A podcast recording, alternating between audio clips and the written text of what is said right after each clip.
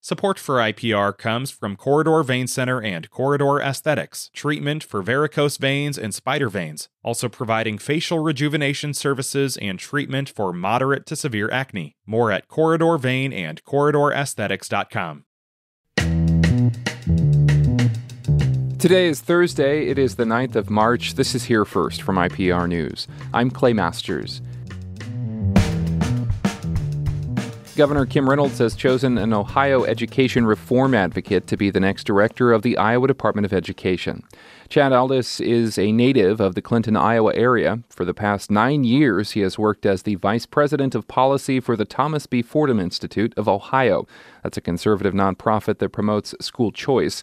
Aldis takes over as the department implements Reynolds' education savings account program. His appointment must be confirmed by the state Senate. There was a lot of action in the Iowa House of Representatives yesterday. School library books and curriculum must be age appropriate under a bill that passed out of the House. According to the bill, that means books in the library and classrooms cannot be obscene or show or describe sexual acts.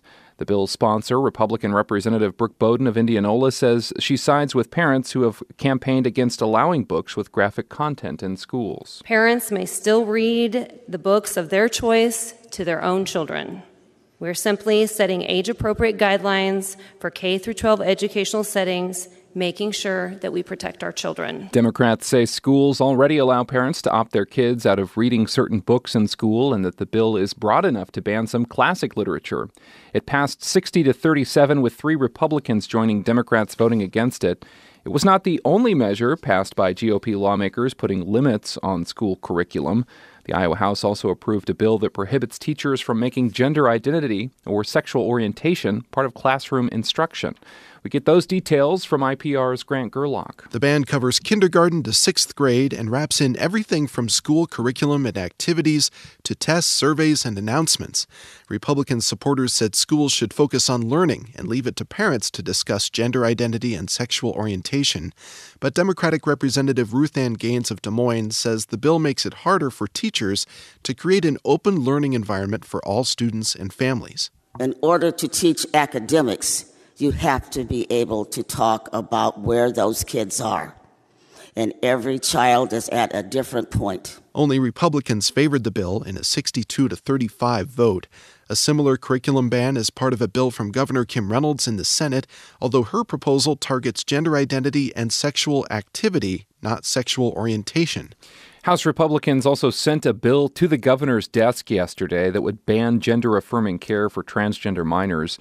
It would ban treatments major medical organizations recommend for some transgender teens, including puberty blockers, hormone replacement therapy, and surgery.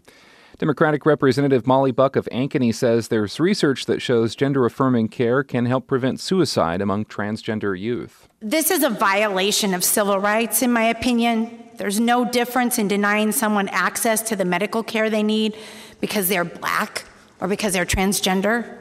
This bill takes away rights from parents. It takes rights away from families, and it takes rights away from children. Five Republicans joined all Democrats in voting against the bill. And in some news outside the Capitol, an Iowa company that plans to make boards out of leftover stalks and leaves from corn, known as Stover, finally plans to open in Sac County. Corn Board founder and CEO Lane Segerstrom says the original startup was delayed by the supply chain and other issues. We were very close to breaking ground in Sac County outside of Odebolt, Iowa, and we will be doing that this year, building our first full size corn board facility. It'll do about 10 million square feet of board a year, and they'll have somewhere between 50 and 75 farmers that the company will work with.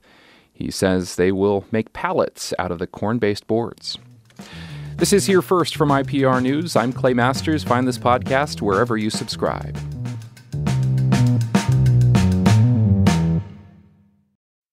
This IPR podcast is supported by Cultivating Compassion, the Dr. Richard Deming Foundation, fostering causes that enrich the community, generate understanding, and cultivate compassion, including above and beyond cancer.